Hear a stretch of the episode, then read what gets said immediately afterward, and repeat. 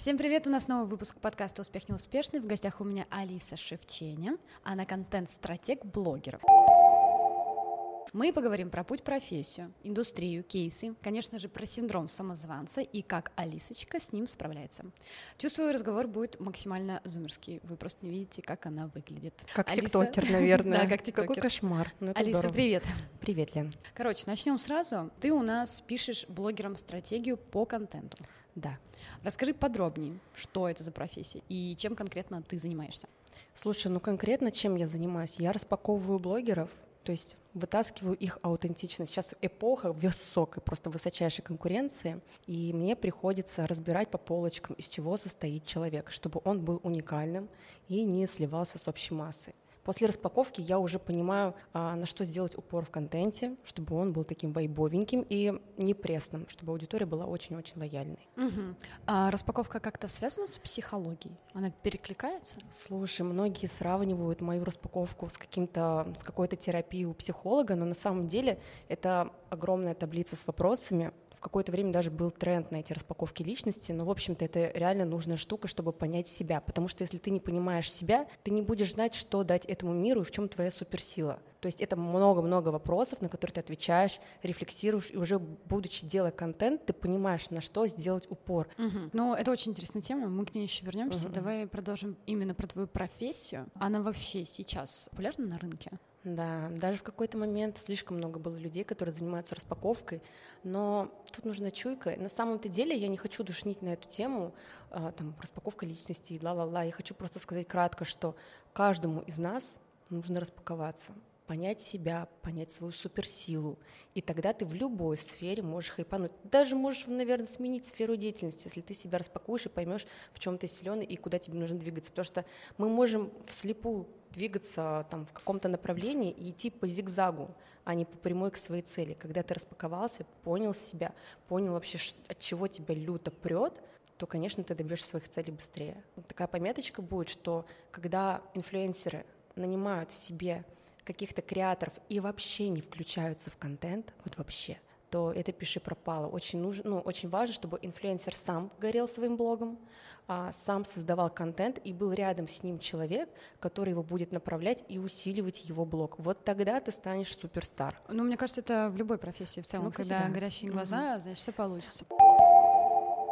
То есть теперь на рынке у нас не выбирают отдельно креаторов для контента и отдельно стратегов. Я всегда думала, что это две э, разные профессии, которые это два разных человека. То есть сейчас это у нас один человек. Я сейчас работаю с одним большим брендом. А, этот бренд знает абсолютно каждый человек. И в нашей команде есть человек, который создает инфоповоды, есть контент-стратег, есть тот человек, который это все реализует. Но на самом деле это все перемешивается. То есть, ну, если ты эксперт в какой-то узкой нише, но не шаришь в чем-то, что рядышком стоит, ты не супер, мое мнение, но я могу ошибаться, uh-huh. потому что все-таки ты должен чувствовать, в какой момент пульнуть такой-то контент, в какой момент лучше сбавить обороты при создании, например, не знаю, какого-то сторителлинга в сторис. Ну, вот, тут как раз-таки я бы могла подвести к теме синдрома самозванца, потому что когда я, или это еще рано, но, в общем-то, когда я себя чувствовала экспертом в супер узкой нише, когда я начала свою экспертность расширять, я больше поверила в себя, и этот самозванец куда-то ушел. Когда я была конкретно экспертом в чем-то вот небольшом, например, я была менеджером блогера. Ну, я не могла в себя поверить до конца и думала, блин, ну, ну я на этом остановлюсь, я не знаю, ну, мне просили контент написать, а я в себя не верила, думала, ну, возьму я за это там 10 тысяч рублей, и нормально. Вот ты сказала про то, что тебе нужно больше экспертности для того, чтобы не чувствовать синдром самозванца. Чтобы ты понимала, люди, у которых есть синдром самозванца, а это, я сегодня смотрела статистику, это 70% земного шара, а люди с синдромом самозванца думают, что им недостаточно каких-либо знаний для того, чтобы где-то начать, что-то делать и так далее. Я с тобой согласна, но я просто смотрю со своей колокольни, мой опыт такой. Да, я в какой-то момент в себя абсолютно не верила, но я понимала, что если я не буду прыгать в свой страх, я, ну, то есть мне предлагали запускать блогера миллионника год назад. Тогда я только ушла от своего блогера, с кем я работала, и была там и контент-стратегом, и менеджером, и подай, принеси. И я отказалась от этого запуска, потому что я думала, что я не до конца сильна. Но ну, это вот прям синдром самозванца. Классический такой Классический. вариант. Но потом я начала применять технику просто на пофиг прыгать в свой страх, соглашаться на проект, который мне дают, и уже по ходу разбираться. И вот тогда у меня начало получаться, но какая здесь ремарочка есть? Я уже чувствовала свою силу, потому что я все-таки шарила. Я просто, да, я была не уверена, но я в этой сфере шарила.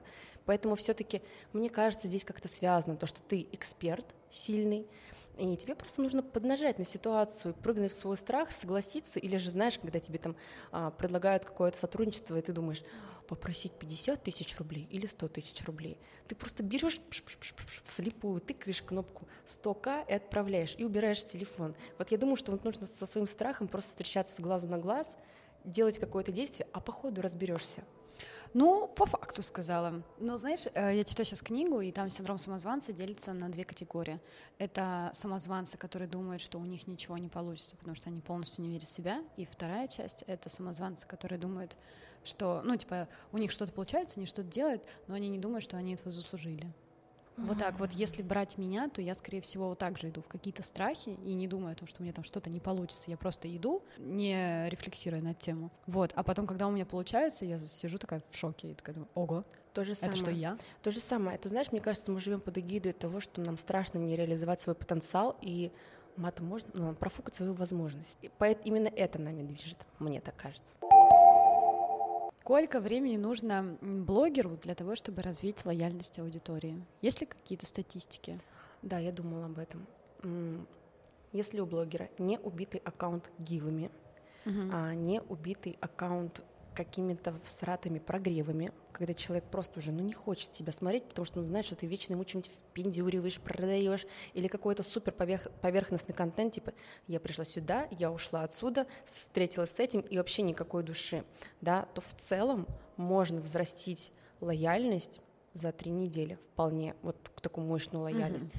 Если ты вовлечешь зрителя в контекст своей жизни, потому что всем, честно, плевать, куда ты сходил, с кем ты был, но если ты там, не знаю, не Ким Кардашьян. Но у меня вот как раз следующий вопрос был про аудиторию, насколько она вообще избалованная сейчас. Насколько они быстро э, выкупают, что у блогера прогрев и прочее. Мне просто кажется, что мы как-то шагаем вперед очень быстро. Вот мы аудитория. Я уже вижу на второй истории, что вот через две недели начнется старт продаж ты просто, это, ты очень права, народ очень быстро выкупает, я это чувствую даже по своим нынешним проектам, что где-то нужно как бы палку не перегибать, потому что народ понимает, что ты ему что-то продаешь, и кого-то это очень сильно раздражает. Плюс, блин, рынок инфобизнеса и вообще блогинга, ну, настолько кишит этими продажами вечными, что круче всего продается даже с одной сторис, если у тебя высокая лояльность аудитории, и тебе не приходится доказывать «купи, купи, купи», не, до, не приходится доказывать ценность продукта.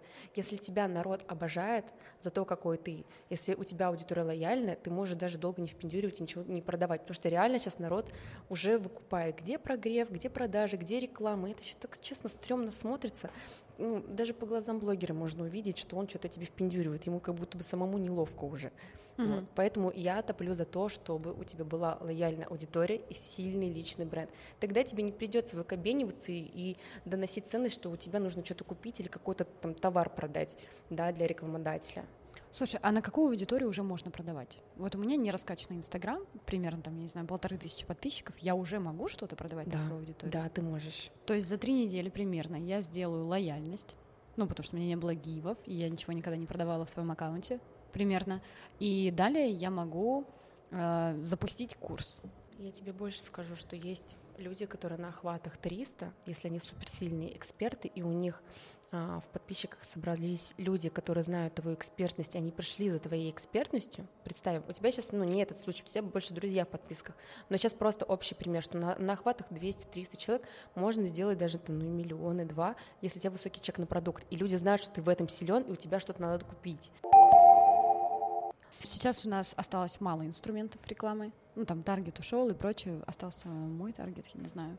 А что еще сейчас используют на рынке? Ой, так не хочется делиться этой информацией.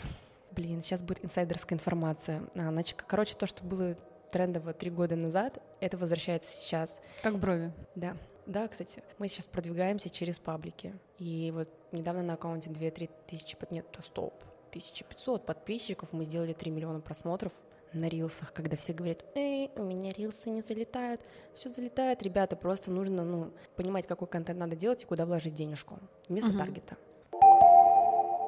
У меня еще был к тебе вопрос, Алис, по поводу твоей профессии. Вот мы сейчас поговорили, что у нас стратег и креатор должны объединиться в одного человека, ну, грубо говоря, что это должен быть, если креатор, он должен понимать стратегию, стратег должен понимать креатора и прочее. Что дальше будет именно с твоей профессией, что дальше будет с блогерами, на твой взгляд? Куда это вообще все идет и к чему приведет? Как ты думаешь, это вообще какая-то долгосрочная перспектива? Я думаю, что блогеры не вымрут, и те, кто думают, что вот, ниша занята, я уже не успел, это неправда. Потому что с появлением новых блогеров старые блогеры выгорают, устают, они надоедают другим людям, нужен свежак, нужны свежие лица. Ну, вот. Что будет с профессией, она будет жить дальше. Но я думаю, что тренд вот с этих продаж бесконечных уйдет в то, что могу ошибаться, но я стала замечать тенденцию, что те, кто уже срубил бабла со своего блога, то есть я вот ребят, у кого училась, которые делают запуски на 100-200 миллионов рублей, вот такое бывает, да, а они сейчас уходят в офлайн.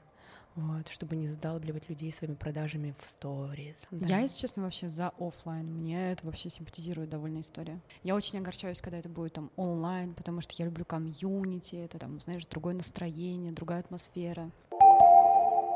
Так, расскажи про свой путь карьерный. Как ты вообще пришла в эту профессию? Я начинала вести, знаешь, были времена, когда я вела аккаунты всяким маникюрным салоном за 3000 рублей в месяц. Ну, я не буду там дальше продолжать, что меня было. Я сразу перейду к тому, что я переехала в Москву, а, работала там СММщиком в косметологической клинике, что ну, платили меня очень мало. У меня была зарплата, господи, это еще услышат люди, да? Но я помню, за полмесяца мне однажды прислали 11 тысяч рублей. В этот момент как раз я отправила резюме крупному блогеру. Тогда по тем временам у нее было 350 тысяч подписчиков. Я отправила свое резюме, и как она мне потом сказала, что из 400 заявок она взяла меня. И она мне тогда еще сказала, ну у тебя такая слишком красивая фотка была, я не хотела тебя брать. И вот это вот запомните, первый звоночек. На который ты не обратила внимания. Не обратила на это Конечно. внимание, сейчас пойдет жара. В общем-то, она меня взяла на работу. А я хотела удержаться на этой работе, потому что, ну, девчонка только переехала, страшно. Боюсь вообще не найти себя. А тут, наконец, такой ну, прикольная профессия. Тогда она называлась ассистент блогера. Я была менеджером, который занимается рекламой. Я помогала по контенту, а, я искала рекламные площадки, я была еще личным ассистентом. В конечном итоге я еще и была бизнес-ассистентом. В какой-то момент а, блогер переезжает из Европы в Россию, и я уже просто становлюсь подай принеси. Мои личные границы жестко нарушаются. Я не только контентом занимаюсь, я еще занимаюсь а, как проект менеджер то есть я могу там организовать клип и тудым, и сюдым. А за какую сумму? Слушай, начинала я с 30 тысяч, потом мне, у меня была зарплата 50 тысяч, потом 60, 70. Ну, за два года я выросла до 80 тысяч рублей тогда. Угу. Если, ну, в общем, нужно здесь говорить про то, как нарушали мои границы. Мне лично интересно про ощущения. То есть ты в моменте не понимала, что нарушает твои границы? Я вообще, Лен, не понимала, но я работала без выходных. У меня было там, знаешь, был такой год, где у меня было там три выходных. А чем ты себя успокаивала? Ты говорила, что ты просто трудоспособная, что это, ну, типа, ты сильно держалась за эти деньги? Я сильно держалась за то, чтобы удержаться вообще на какой-то классной, типа, работе с блогером.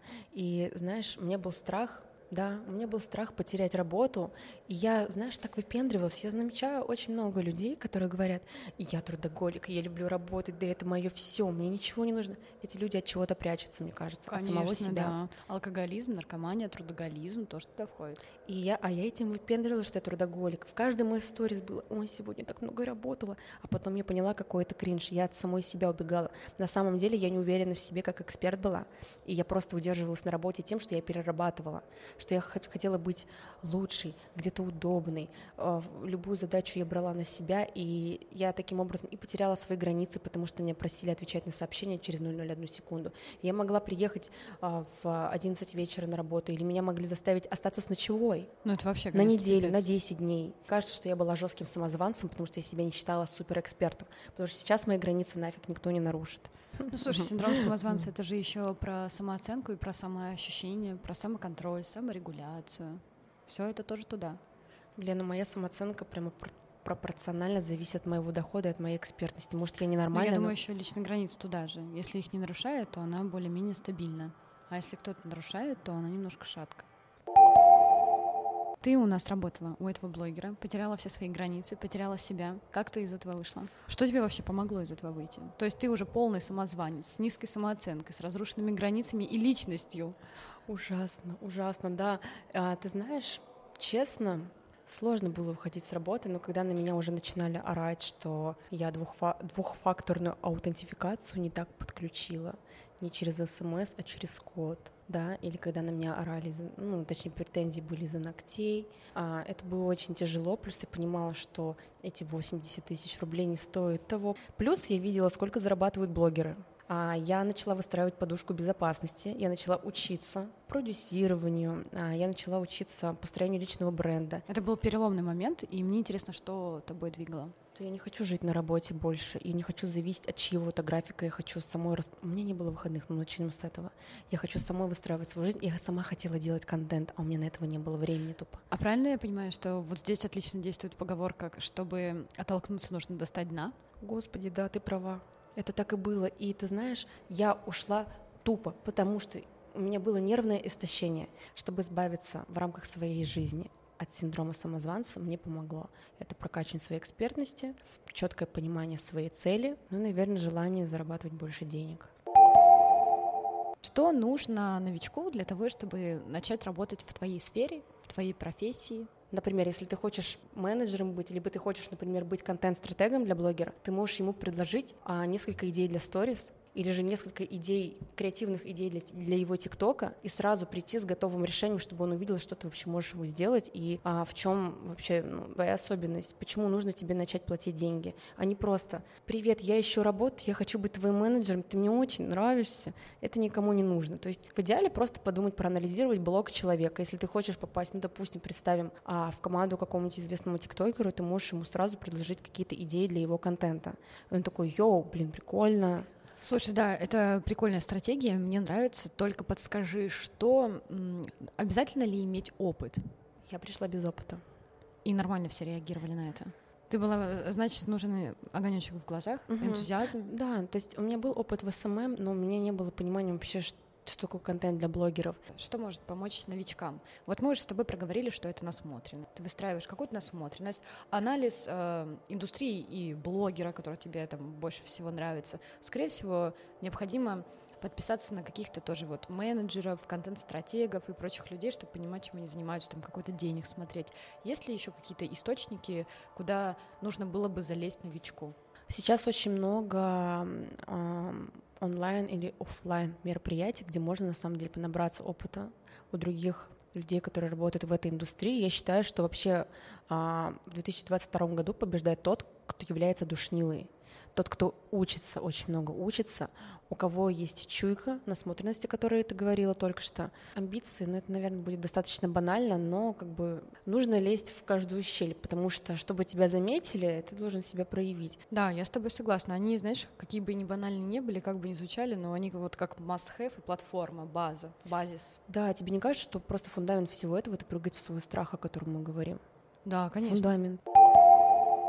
У нас спасибо. есть последние вопросы от нашего партнера. Да, это агентство Cats Wolf. Что ты делаешь, чтобы не терять своей актуальности? Классный вопрос, кстати. Слушай, ты знаешь, э, я чищу свое пространство от информационного шума и оставляю только то, что, скорее всего, в тренде. Я отписываюсь от того, что мне как бы грузит мой глаз, и актуальность я сохраняю только тогда, когда я смотрю на топов. То есть, если, например, я хочу быть стильной, я оставляю, чтобы у меня там в моих подписках было было Хадита и Хейли Бибер. Ну, типа, куда тянуться? Да, также и с своей профессии. Я смотрю просто ну, за тяжелой артиллерией нашего рынка, смотрю, что они делают. Они делают вношу туда что-то свое, таким образом я вроде и не как они, но я и актуальна. Ну и мой самый любимый вопросик от the Wolf. Как перезагрузиться и набраться новых сил? Мне кажется, это достаточно очевидно. Найти э, дело, которое тебя расслабляет. Причем учиться погружаться в процесс. Если ты отдыхаешь, то ты отдыхаешь, а не тыкаешься в телефоне. И даже если тебе а, твои коллеги написали сообщение и пишут, ну, ответишь потом, а ты все равно начинаешь дергаться. То есть, если уж отдыхать, то по полной. Ставить на ночной режим. Я когда себя ограждаю от телефона и режим не беспокоит, я прям чувствую себя более живым человеком.